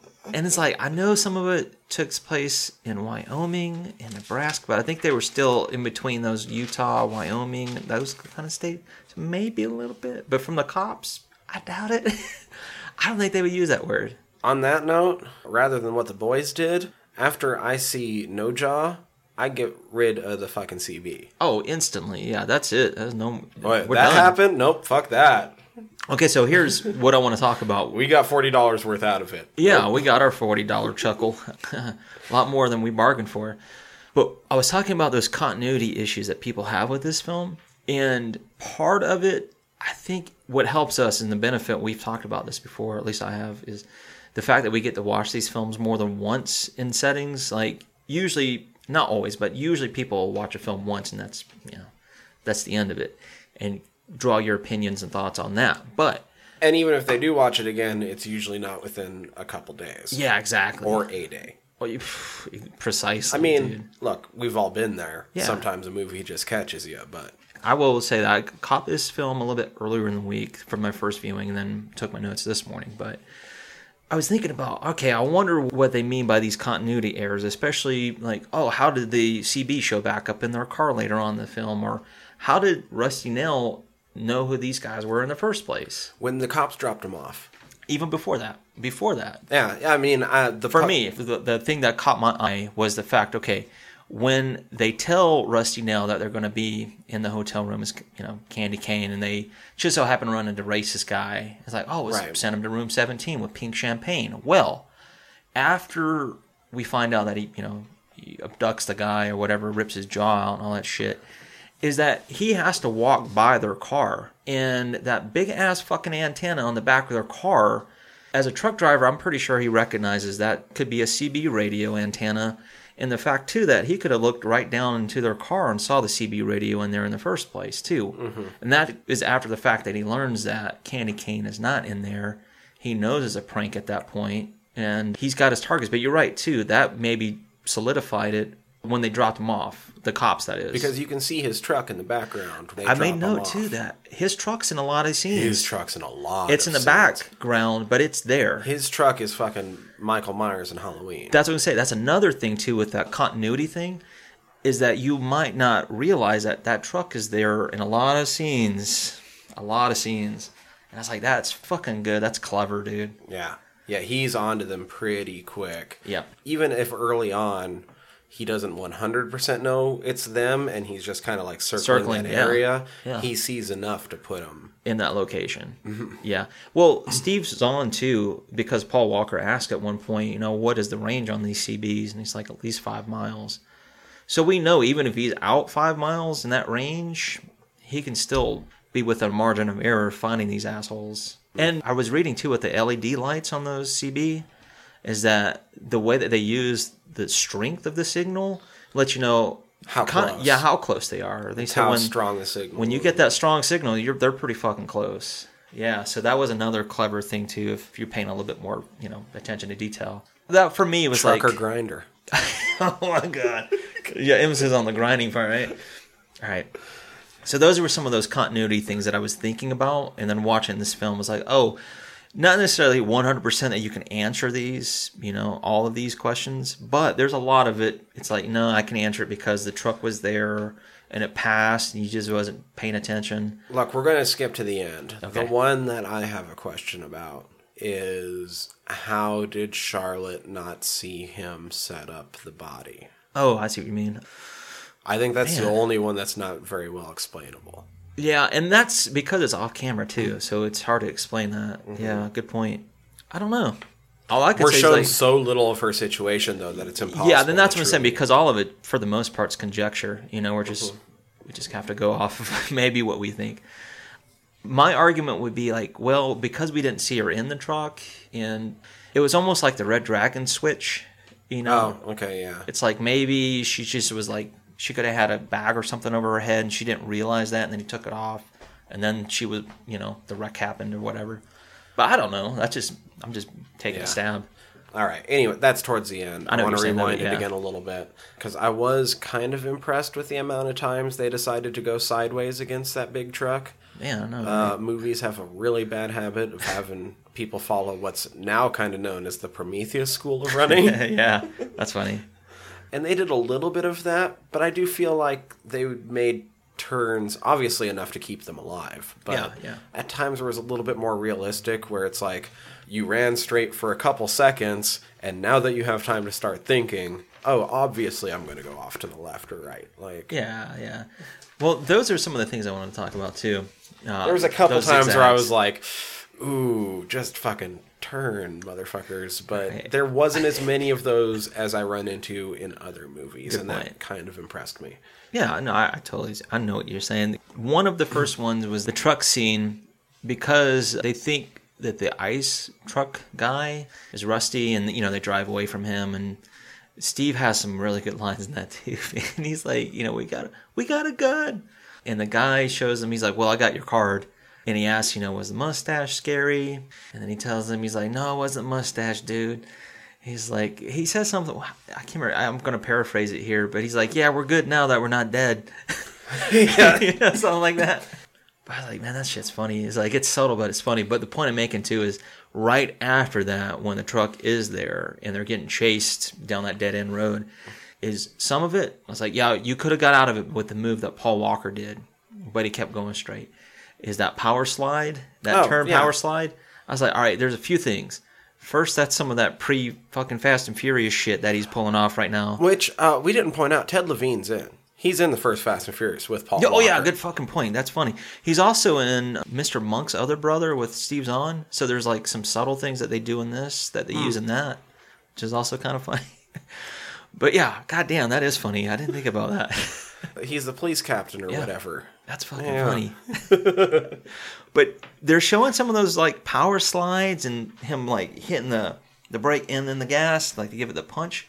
But I was like, man, they could have got out of that situation the first time had he done that power slide and then just went back on the main road and got out of there. Yeah, gone.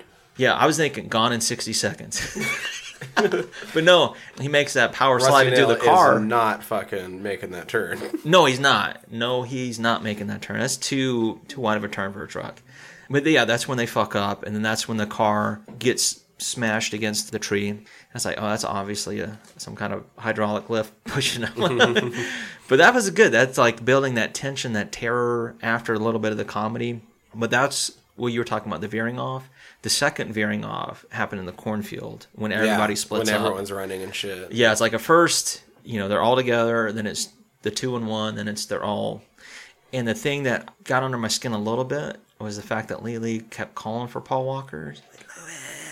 It's like, shut the fuck up, bitch. You're gonna get caught. You're gonna get us all killed. yeah, of course. But that also lends its hand to the use of color schemes in this film because it was huge on like green hues and yellows, but more specifically the red. Like the red's a dead giveaway now watching so many horror films. So I can't help but notice that. And anytime I saw red in this film, there was usually an impending doom or more specifically Rusty Nail was close by. But in that scene where she gets captured, she is wearing a red jacket. No pun, but that's a dead giveaway. Like something bad's going to happen to her. So I paid attention to that a little bit more when I, I was like, oh. One of the first ones you see is at the motel when they bump into that racist big guy who gets his jaw ripped out. Yeah. You get the red on the highway from the back of the taillights when they find the CB radio again. You know, something bad's going to happen. So I kept paying attention to some of that color scheme. You were talking about the tension. It kind of reminded me. This might be, especially out of movies that we've done, maybe my second, maybe tied. I don't know. It's up in the top five for sure. Uses of a shotgun. Oh, dude. And Wow. it's probably in the top one or two against the first Saw with a shotgun trap. Oh, yeah, yeah. Used in a completely opposite way. The shotgun trap was so sudden and jarring and brutal, and this shotgun trap was just this slow, drawn out tension. Yeah, like teasing you is what it was doing. Mm-hmm. Yeah, I don't want to get too graphic, but yeah, it was more of a tease. But the way it was teased, you know, there was like this brutality, like this crazy brutality behind it, and gore, and just something that you don't necessarily want to see, like maybe in a movie, but not up close I mean, and we personal. do. I mean, yeah, yeah. I mean, I was not to Leelee, but yeah. you know, Paul, Tuesday. Jesus. You know what we're saying. you know what we're getting at. But you're right. I did like that a lot. And they honed it in a lot too. Is like they kept reinforcing that. There's a trigger, there's a trap, here's the fucking barrel. here's the saran wrap holding it all. yeah. I read a little bit about that too with like for, you know, practical effects. It's supposed to be tape, but it's supposed to be scotch tape. yeah, but it's like It a saran, like saran wrap. wrap. Yeah, I, I didn't. I had no problem with it being saran wrap. No, either. that's fine too Yeah. because no one wants to get tied up in that shit. Yeah. Yeah. But anywho, I did like that. They drove home the point that this does not have a good ending if somebody opens that door and they And the cops are it. opening the door. Are you like, oh no? yeah, and she kept really dropping those weird fucking death by cop. those little couch needles or chair I kind of had a problem with the fact God that she it. kept being able to pry nails out of the chair and then wasn't able to fucking hold on to them I know that's like that's a lot of work just to get them, and then you fucking drop them. like three or four times. Yeah, but I mean, you Look, did see like she's frightened as shit. Yeah, and then you do see like her her the agony she has because of that, and like she knows she's in race against time. Yeah, that end sequence is I liked it a lot too because that was one of those scenes that's like, oh yeah, this definitely makes me think of it specifically because of Steve Zahn getting shanked mm-hmm. with that fucking copper tubing. Like, oh god damn. And man, that's good. That's a bit of that gore that was actually really good in this film too. I didn't watch any alternate endings. There's other alternate endings. This is the only ending where Rusty survives. I man, I was looking to see if I could find any like featurettes or like special features, even interviews, and, and there's not a lot on this film on YouTube at least. The only thing I know is that in one of the alternate endings, you can see a water tower in the I, heard- background. I read about that too. Yeah, They didn't have time to shoot the scene the way that they wanted to involving the water tower, and it cost them $100,000. yeah, a water tower's a hundred grand. God damn. But from what I read, it sounded like it was reinforcing the idea of why Rusty Nail survived. Yeah. that whole sequence. Yeah, the one that I did get to see wasn't much different than the ending we got. Subtle difference. I mean, there was a major difference, but a subtle difference too is is that Steve Zahn's character didn't get impaled, Okay. and when the cops, you know, are like opening the doors, by the time they get to the door, she's actually got out of the chair and got a hold of the shotgun and wound up shooting Rusty Nail instead. Oh, okay. Yeah, and then when the ambulance arrives and all that stuff, and they find Charlotte, is Paul Walker has a conversation with their dad, with his and Steve Zahn's dad, and he gets Steve Zahn to talk to the dad, mm. and that's kind of how it ends. Oh, okay. Yeah, and I was like, okay, so there's a little bit of a difference, but not. I mean, they still survive, but Rusty Nail actually dies. Okay. Yeah, and that's the thing. This is the only one where he survives. All the rest he dies. Yeah, in. exactly. I think there's one where the brothers beat him to death. Yeah, I read about that too. Is there one where he commits suicide by shotgun?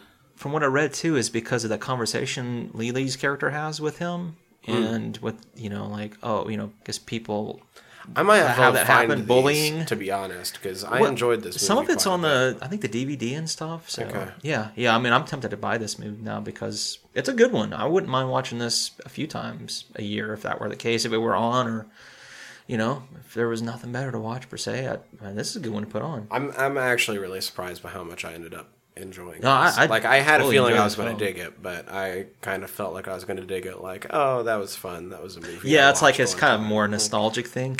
There was a few other things I wanted to make note of this film. I do like the truck scene at the truck stop where they do have to get naked and go in and be humiliated. Not necessarily because they're naked, but because of a few things that happen along the way. One of the first ones is when they're going into the rest stop, is those two chicks come out and they were totally digging on it. That's like, damn, they were feeling it. All right, that had me giggle a little bit. The second one was when they actually order the hamburgers. And she just asks if they want fries. you want fries with that? I was like that's fucking that's gold. And the third thing is the guy who is the diner manager who comes out. His name is Robert Winley. The reason I'm mentioning him is because there's a similar thing that happened to him in Terminator 2 because he was the cigar biker in Terminator 2 where Arnold Schwarzenegger goes into a diner like that. It's like that's funny. That's good. That's clever.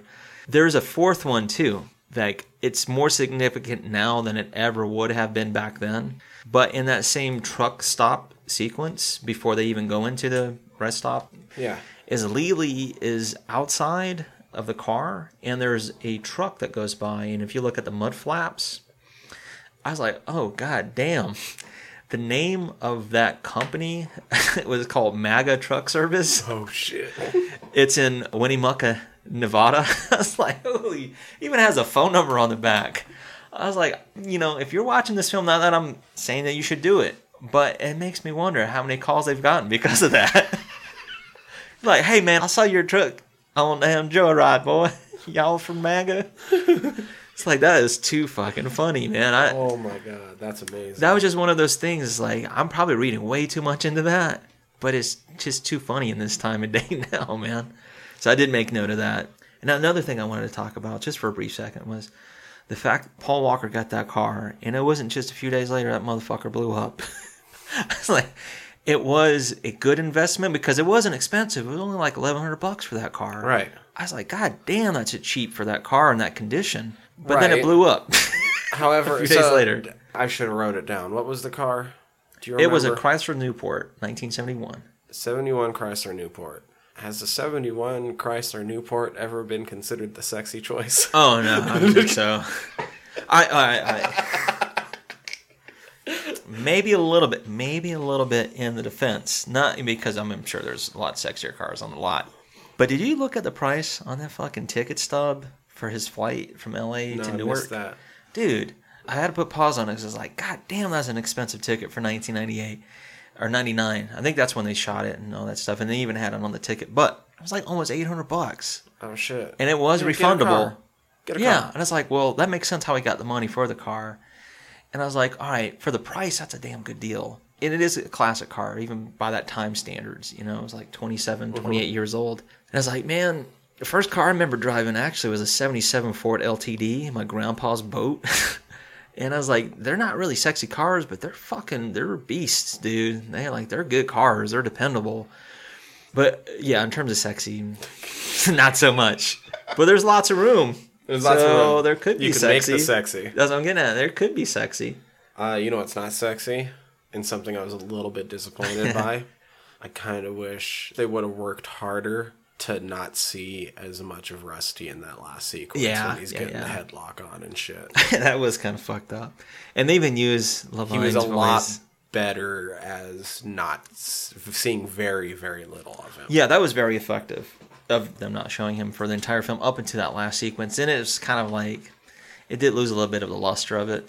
I don't know. I don't know. Maybe that was like you know how they were chopping up this film, and maybe that's why they had four fucking different editors because of all those different sequences. Mm-hmm. Is how much that got seeped in in the final cut of this film. I'm wondering who made the final decision on what endings and stuff to use. Good point. I would guess probably some of the studio 20th Century That's Fox. kind of what I'm guessing, especially since we've had two direct-to-video sequels. Yeah, I know, right? I was like, man, they weren't that far removed from where we're at today as far as time wise, because the sequel came along much later, like years later, and then it had a Mm-hmm. I think third they wanted one. to keep that option open. Yeah, because it does leave off on a cliffhanger. It's the only one where he lived because they didn't get to use the water tower in the other one. Exactly. So all the other endings, he was definitively dead. Joyride ends. And that's it. It still would have been a successful ending, I think. You know, it was like there is a resolve and all that stuff. But I think they left it open, probably, like I said, because the studio, they're like, hey, we can make more money off of the sequels mm-hmm. if we leave it open ended. And thinking about the fact that we didn't see him throughout so much of the movie, and we end up using the cut of the ending where you accidentally see a lot more of him, which Yeah. was disappointing. I was thinking about the writing, and it's a JJ joint. Yeah. And JJ's known for mystery boxes and just throwing tons of mysteries into movies that are never really satisfying when they're finally resolved. Or not just movies, but fucking like Lost. Mm-hmm. Should JJ just turn to writing more horror? Because mystery boxes work in horror? Oh, because you yeah. can have boogeymen type characters? I'm not opposed to that. I think you make a solid, you know, argument there for sure. Yeah. If that's uh, his Could style. he yeah. suddenly become one of the best horror movie writers out there if he just turned his mind to it? I mean, he does a little bit of horror. I mean, he's Yeah. like Cloverfield and shit, but Exactly. that's Big Monster. That's different. Yeah, totally different. All right, this is my pitch. I'm going to make a pitch because I did read a little bit about it in our news section, but I didn't think it was worth mentioning. But because we haven't covered it, I love the film. But the guy who did the Monster Squad hasn't done a horror film since that time period, since '93, I think they said. Okay. And he's looking for projects. And if J.J. Abrams is interested in writing a project, you got a guy who has done like some of the classic Universal monsters with the mystery and J.J. would don't we say I like, think I just think Super JJ's 8 yeah has that mystery kind of sci-fi horror thing going. JJ's natural writing style can be adapted very well towards horror. Yeah, for sure, dude. He has the potential. to Maybe be it really doesn't good. get that way all the time. Like I'm not the biggest fan of some of his works that you mean. have included horror, but this is a really good movie and sort of Yeah. shows how if you leave the mystery in one spot, how you can work around that and still make it work. Totally agree with you. That's interesting. It makes me wonder too, like how much he is interested in wanting to go in that direction. I mean, mean- if he does, man, he's It'd be dope, but Yeah. maybe, hopefully. Yeah, I mean, I mean, we know looking at his credits, man, like he's tied up in some big money with Disney. and- Right. I mean, he didn't direct it, but Bad Robot produced Overlord, and like I said a couple weeks ago, that movie was fucking dope. So Yeah. So, that was I mean, a we'll really good action horror. So We'll have to write to him, like, "Hey, man, we just did this movie. JJ, Come on, JJ." come on, JJ. You know what we want you to write? We're not sure, but write it. Write it. yeah, exactly. I mean, still be Stop fun. working on Star Wars. I mean, come on. Who's gonna go watch that? I know, right? Come on, dude. it makes me wonder how much of not only just the writing, like how much of that shit in the final cut, you know, how much of that was influenced by studio. And I would argue, and probably would probably be right to some extent that they probably had a good influence on that, and that's why that last little bit feels a little clunky. I don't really have any other notes. That was my last point to make No. about this movie. It's one of those that I'm totally glad we did go back and watch it. It was one of those too. We mentioned before it was targeted toward our audience and demographic during that time period. I still think it holds weight. I think it's still a movie that has high rewatch value. Like I said, I'm very surprised at how much I ended up really actually kind of enjoying this movie. And not just for nostalgia value. It plays kind of like a 70s thriller. The score is good too. I know we talk about scores in films. It's not necessarily the way it was composed. I just think it was choice of some of the songs in this film gave it a good flow.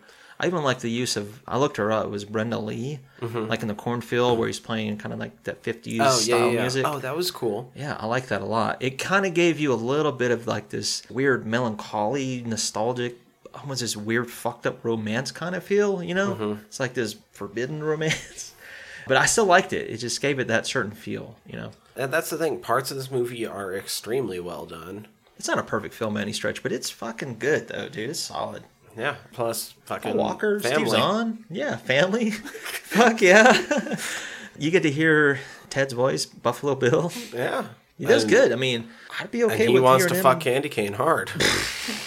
real hard, take a bra off hard. Pink champagne, baby. I thought it was so good. But yeah, it was fun, man. It's funny because it was all, for the most part, because of a comment. The candy cane comment. that from someone who hasn't even watched the I movie. know, damn like we said, that's how much it permeated. You're right. I mean, because he's in our age group too, Buck. Yep. So yeah. He'd never even seen the fucking movie. That's funny, man. I talked to Ashley and Jeff, and Jeff was like, "Yeah, I don't think I've seen that movie since it came out." And I just said Candy Cane, and he knew exactly what I was talking about. He's in our age group. My sister. Yeah, I just remember in high school, like we went to the Experience Music Project in Seattle on like a music trip, and we went in a room and it was like playing with sounds and shit. So there was like a voice modulator. One of the first things somebody did was go in candy cane. I, it's so funny, man. It's one of those early, early, early memes that was a meme unintentionally. Yeah, absolutely was. Let's see. Going forward, Yeah. we haven't quite decided what we're doing next week, but we did decide something that we should let you guys know. We're going to be taking a two week break over the holidays. The way schedule works out, we wouldn't be able to record on the days that we normally would anyway. Because And they both fall like on eves of certain holidays. Yeah, so we're going to do two episodes past this. Yep, 98, 99. Then there's going to be a two week break. And episode 100 is going to be our first episode of Bring in the new 2019. year. Yeah, dude. That's how we're going to bring That's in gonna be fun. year. That's gonna be really fun. So that just adds on even more to what we're already trying to do. So I am looking so forward to that idea. Likewise, I really hope it pans out as well as I think we both think it's going I think to. it is. I know the other people involved are starting to get excited as well. Yeah, fuck yeah. Although I'm not sure if they should be. Probably not for the same reasons why we're excited. Uh, It's going to be so much fun. But we have to go smoke some more weed and decide Yeah. what we're going to do for you guys next week. Clouded memories. yeah. Anyway, in order to listen to us next week after we decide, and by the way, I have a feeling we're going to go a little bit darker than lighter. I'm okay with that, dude. You know we like the dark side, man. Speaking of Star Wars and Yeah. the Force. Please hit subscribe however you're listening to us right now. If you don't enjoy how you're listening to us right now, head over our website, friedsquirms.com. There's links up at the top. Down at the bottom, you can always stream our latest episode. In between, there's links to our Instagram, our Facebook, and our Twitter. Search Fried Squirms across anything. You're going to find us because we're the only ones. You can always contact us through our website or by hitting us up squirmcast at gmail.com. We would love to hear from you, collab with you, get recommendations Yeah, from exactly. you. Have Just let us know what you think in general. Yeah. Tell us you hate us. Tell us you love us. Marquand, I'm sure you're going to hit us up again at some point. Yeah, baby. We love hearing from Brett, you. Brett. Brett, fucking hit us up Tori, again. there's been a lots of people along the way. Anybody else wants to join in? Like, Yeah. people hit us up. We'll hit you back. We'll talk to you. Yeah, we're not shy. At this point, we're like almost 100 in. We're not shy anymore. We ain't to hurt you. No, no, no, no, no. We We're love gonna, we're gonna love you softly, love you tender. Hell yeah. but for this week, I'm Tyler. I'm Danny. Fried Squirms. Out.